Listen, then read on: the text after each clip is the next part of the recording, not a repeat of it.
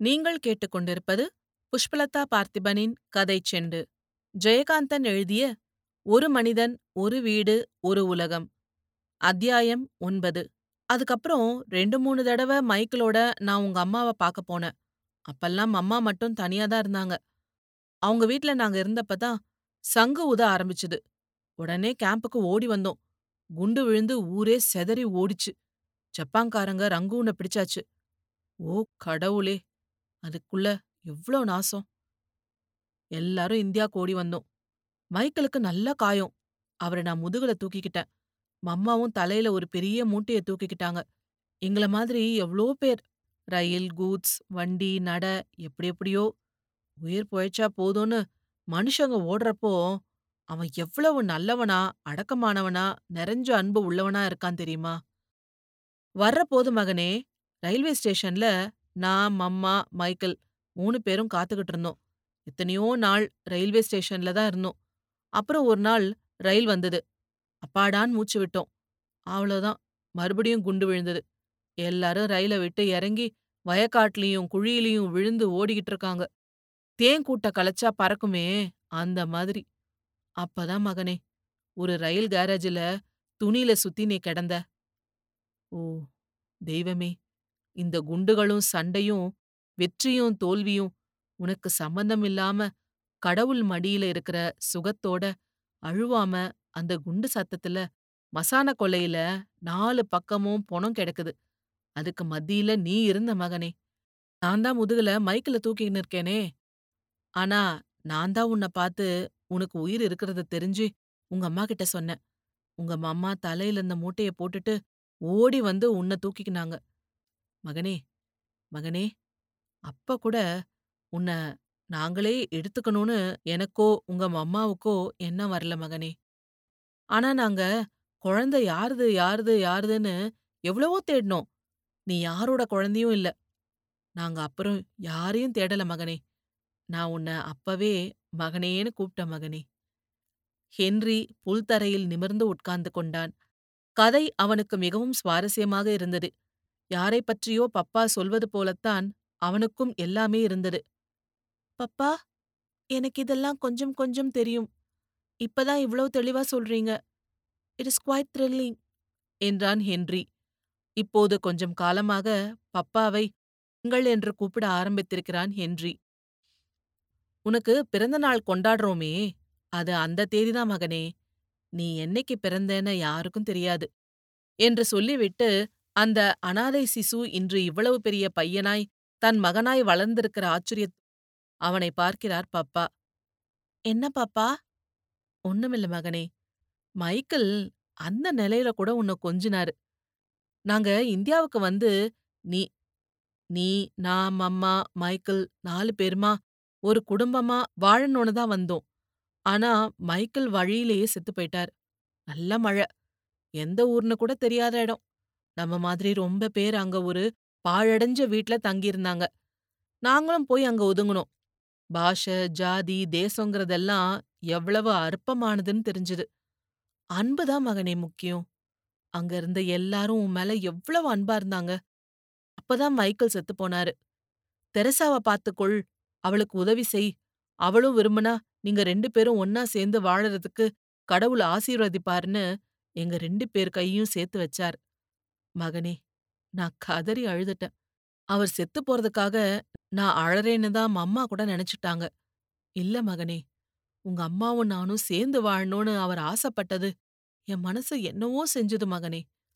இதுல அழறதுக்கு என்ன இருக்குதுன்னு இப்ப எனக்கு தோணுது. ஆனா மகனே எனக்கு ஒரு கதை இருக்கே. அது தெரிஞ்சாதான் நான் அழுதது ஏன்னு தெரியும். உங்க மம்மாவுக்கு கூட அதெல்லாம் தெரியாது. நான் சொல்லல. மைக்கேல் செத்த உடனே நான் தனியா போய் உக்காந்து யோசிச்சேன். ஒரு நாள் பூராவும் தனியா உட்கார்ந்திருந்தேன் உன்ன கூட பாக்கல. உங்க மம்மா மடியில குழந்தையையும் வச்சுக்கிட்டு வந்து என் பக்கத்துல உக்காந்துக்கிட்டாங்க. என் மேல ஒரு போர்வைய கொண்டாந்து போத்தி விட்டாங்க. நான் அவங்கள பார்த்தேன் உங்க மம்மா அழவே மாட்டாங்க. அவங்க மனசு ஒரு நிலைக்கு வந்தாச்சு அப்பவே. அவங்க ஒரு பெரிய துறவி மாதிரி. நான் எப்பவும் சும்மா ஏதாவது பேசிக்கிட்டு இருக்கேன். என்னை இப்படி நிறைய பேச வைக்கிறதுக்காக அவங்க பேசுறாங்க அவங்களுக்கு எல்லாம் தெரியும் அதனாலே பேச மாட்டாங்க. ஒரு தாய் மாதிரி என்ன பார்த்து கைய நீட்டினாங்க. நான் அவங்க கைய பிடிச்சுக்கிட்டு குழந்தை மாதிரி அழ ஆரம்பிச்சேன். அவங்க கையில முகத்த புதைச்சுக்கிட்டு அழுதேன். மம்மா உன்ன தட்டி கொடுப்பாங்களே, அதே போல என்ன தட்டி கொடுத்தாங்க.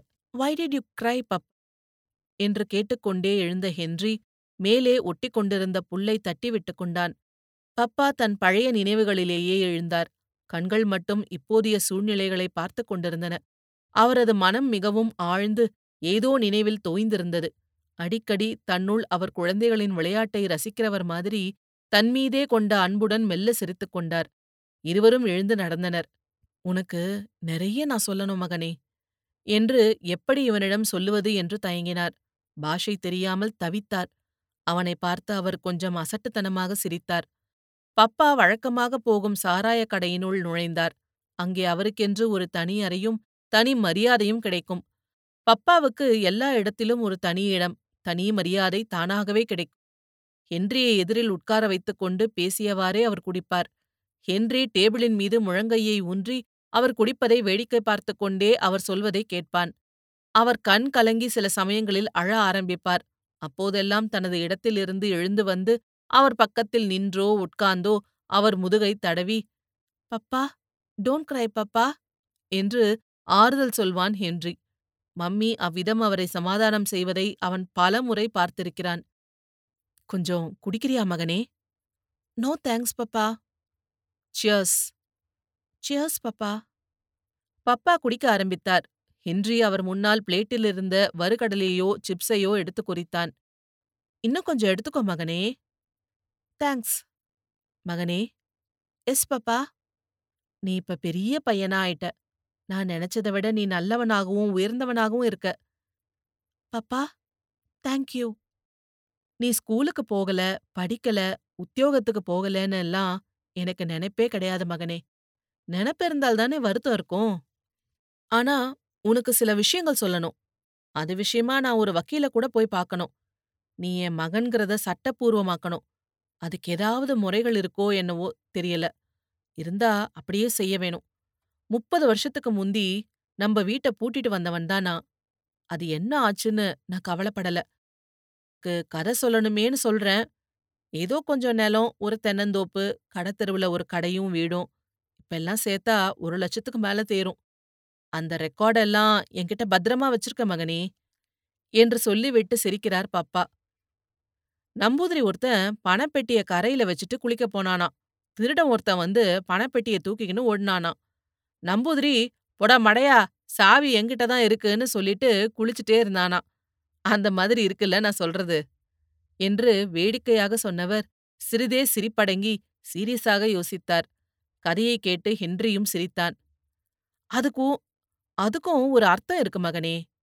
சாவிதான் பொட்டி யாரோடதுங்கிறதுக்கு அடையாளம். பணம் ஒரு அடையாளம் இல்ல. மகனே, அடையாளம் எதுக்கு? அது வேற விஷயம். அடையாளம் வேணும்னா சாவிதான் அடையாளம். இல்லையா மகனே? எஸ், யோர் ரைட் பாப்பா ஒரு நாளைக்கு எல்லா ரெக்கார்டையும் உன்கிட்ட தரேன். சும்மா வச்சுக்கோ. அது உனக்கு தான் சொந்தம். அதனால உன்கிட்ட தரேன். அதெல்லாம் நானே சம்பாதிச்ச சொத்து மகனே. எங்க அப்பா எனக்கு ஒன்னும் வைக்கல. நிறைய கடன் தான் வச்சிருந்தார். நான் தான் கடன் எல்லாம் தீர்த்தேன். சொத்தெல்லாம் வாங்கினேன். தேங்காய் வியாபாரம் பண்ணி நிறைய சம்பாதிச்சேன். என் தம்பி ஒருத்தன் இருந்தான். இப்பவும் இருப்பான். இருக்கணும். துரக்கண்ணுன்னு பேரு. படிக்கவும் இல்ல, முரட்டத்தனமா சுத்திக்கிட்டு இருந்தான். குமராவரத்துல தாத்தா வீட்லயே இருந்தான். பப்பா, நீங்க ஏன் பப்பா அங்கெல்லாம் போகிறதே இல்ல? அங்க திரும்பி போகக் கூடாதுன்னு தீர்மானம் பண்ணிக்கிட்டு தான் மகனே நான் புறப்பட்டேன். நான் போகவே மாட்டேன். என்று சொல்லும்போது அவர் கண்கள் கலங்க ஆரம்பித்தன. ஆனாலும் அவர் சிரித்தார். பப்பா, எனக்கு ஆச்சரியமா இருக்கு. உங்களால இவ்ளோ பிடிவாதமாகவும் இருக்க முடியுமா? இது பிடிவாதம் இல்ல மகனே. எனக்கு யார் மேலயும் வெறுப்போ, கோபமோ, வருத்தமோ கிடையாது. ஆனா அதுக்காக நான் யாரையும் எதையும் நினைச்சு நினைச்சு உருகவோ ஏங்கவோ இல்ல மகனே. என் மனசு எப்படி இருக்குன்னு நீ புரிஞ்சுக்குவேன்னு நினைக்கிறேன். எஸ், ஐ டூ பப்பா. மகனே, எஸ் பப்பா. எங்க அப்பாவுக்கு ஊர்ல ரொம்ப கெட்ட பேர்னு சொல்லிருக்கேன். அவரு மகா முன்கோபி, ஊதாரி, சண்டக்காரர். எனக்கும் ஊர்ல அவர் இருக்கிற போதே ரொம்ப மரியாத. திரௌபதி அம்மன் கோயில்ல பெரிய திருவிழா நடக்கும். பத்து நாள் கூட நடக்கும். பக்கத்தூர்ல இருந்து எல்லாம் ஜனங்க வருவாங்க. நெருப்பு மிதிப்பாங்க, கூத்து நடத்துவாங்க, கரகம் எடுப்பாங்க. அதெல்லாம் நினைச்சா இப்ப கூட எனக்கு அந்த சத்தம் கேக்குது மகனே. இப்பவும் கூட நடக்கணும்னு தான் நினைக்கிறேன். எனக்கும் கல்யாணம் ஆகறதுக்கு முன்னாலேயே அப்பா செத்து போயிட்டாரு. வாட்? மேரேஜ்? Your marriage? ஆமா மகனே. எனக்கும் ஒரு கல்யாணம் நடந்துச்சு. அந்த ஊர்லயே அவ்வளவு பெரிய கல்யாணம் அதுக்கு முன்னால நடந்தது இல்லன்னு சொல்லுவாங்க. நாலு நாள் கல்யாணம். எனக்கு அப்போ பத்தொன்பது வயசு. ஹென்றி பப்பாவை பத்தொன்பது இளைஞனாய் மணக்கோலத்தில் கற்பிதம் கொண்டு ரசிக்கிறான். அவர் பக்கத்தில் ஒருத்தி அந்த காலத்து பெண் என்று அவன் கற்பனை செய்கிற விதமாய் நிற்கிறாள். அவள் முகம் தெரியவில்லை, பெயர் தெரியவில்லை, எதுவும் தெரியவில்லை. அப்ப உங்களுக்கு வயசு நைன்டீனா? ஆமா. அடுத்த வருஷம் எங்க அம்மா போயிட்டாங்க. You like you mummy? ஆமா. மகனே, அவங்க எல்லாம் குழந்தைங்க மாதிரி வாழ்ந்து குழந்தையாவே வயசாயி கிழவிங்களாகவும் ஆயி போயிட்டாங்க. அவங்களுக்கும் உலகம் தெரியாது, நாகரிகம் தெரியாது, பேசக்கூட தெரியாது மகனே. பறவைங்க, மிருகங்க எல்லாம் எவ்வளவு அன்பா, சந்தோஷமா இருக்கு. அந்த மாதிரி வாழ்ந்தவங்க. பொது அறிவு, சிந்தனை இதெல்லாம் கிடையாது. அவங்க வாழ்க்கை ரொம்ப அமைதியா, அழகா இருந்ததுன்னா, அது கூட ஒரு பழக்கத்தினால தானே மகனே. எங்க அம்மா என்ன ராசான்னு தான் கூப்பிடும். தம்பிய தொரன்னு கூப்பிடும். ரொம்ப நல்ல அம்மா. யூ லவ் ஹ எஸ் மகனே. பப்பா மகனே ஐ லவ் யூ பாப்பா அவர் கையில் முத்தமிடுகிறான் ஹென்றி.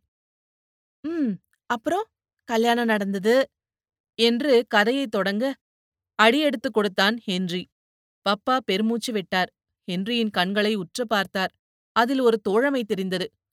அவளும் நானும் பத்து வருஷம் வாழ்ந்தோம். நான் ரொம்ப சந்தோஷமா இருந்தேன். எங்களுக்கு குழந்தை இல்லைன்னு ஊரே வருத்தப்பட்டது. பத்து வருஷத்துக்கு அப்புறம் நாங்க திரௌபதி அம்மனை வேண்டிக்கிட்டு கொடை நடத்தினோம். கொடைனா? கொடைனா செலவெல்லாம் நம்ம ஏத்துக்கிட்டு திருவிழா நடத்துறது, கஞ்சி ஊத்துறது, தெருக்கூத்து, கரகம் ஆட்டக்காரங்கள வரவழைச்சு நம்ம பொறுப்புலயே எல்லா கைங்கரியமும் நடத்துறது. புரியுது பாப்பா. அந்த ஊர்லயே பழனி பழனின்னு ஒரு பரியாரி இருந்தான். சின்ன வயசுல இருந்து எனக்கு அவன தெரியும். நல்லா பாட்டு பாடுவான், நாயனம் வாசிப்பான், தெருக்கூத்துல வேஷம் போடுவான். பொம்பள வேஷக்காரன். திரௌபதி வேஷம், பிரகலாதன் கதையில அம்மா வேஷம் எல்லாம் அவன்தான் போடுவான். காலையில பெட்டி எடுத்துக்கிட்டு எல்லார் வீட்டுக்கும் வந்து தென்னையில குந்தி சவனம் செய்துட்டு போவான். அவன் போன அப்புறம் திண்ணையெல்லாம் தண்ணி ஊத்தி கழுவிடுவாங்க. அவன் தீட்டான். அப்பெல்லாம் காசு பணம் கொடுக்கற பேச்சே கிடையாது. எல்லார் வீட்லயும் மாசம் இவ்ளோ நெல்லுன்னு அவனுக்கு குடுப்பாங்க. நம்ம வீட்ல இருந்தும் காசும் குடுப்போம். என்ன பார்த்தா மேல் துண்டு இடுப்புல கட்டிக்குவான். வாய் மேல நாலு விரலையும் பதிச்சுக்கிட்டு தான் பேசுவான். எனக்கே அவன பார்த்தா ரொம்ப பாவமா இருக்கும். அந்த காலத்துல எவ்வளவு மோசமா அவங்கள நடத்தியிருக்காங்கன்னு இப்பதான் புரியுது. ஷவரம்னா தலை, முகன் மட்டும் இல்ல, சர்வாங்க ஷவரம் பண்ணிக்குவாங்க. அந்த பழனி மேல எனக்கு ரொம்ப பிரியம், ரொம்ப பரிதாபம். நம்ம வீட்ல அவனுக்கு சாப்பாடு, செலவுக்கு காசு எல்லாம் உண்டு. திண்ணையோரமா வந்து படுத்துக்கின்னு இருப்பான். மகனே, ஒரு நாள் புலவர் வீட்டு மருமகளும் அவனுமா ஓடி போயிட்டாங்க. யுவர் வைஃப் அண்ட் தட் பரியாரி? எஸ் மகனே. So they were in love. அதுக்கு அப்படித்தான் மகனே பேர். இத்துடன் ஜெயகாந்தன் எழுதிய ஒரு மனிதன் ஒரு வீடு ஒரு உலகம் அத்தியாயம் ஒன்பது முடிவடைகிறது.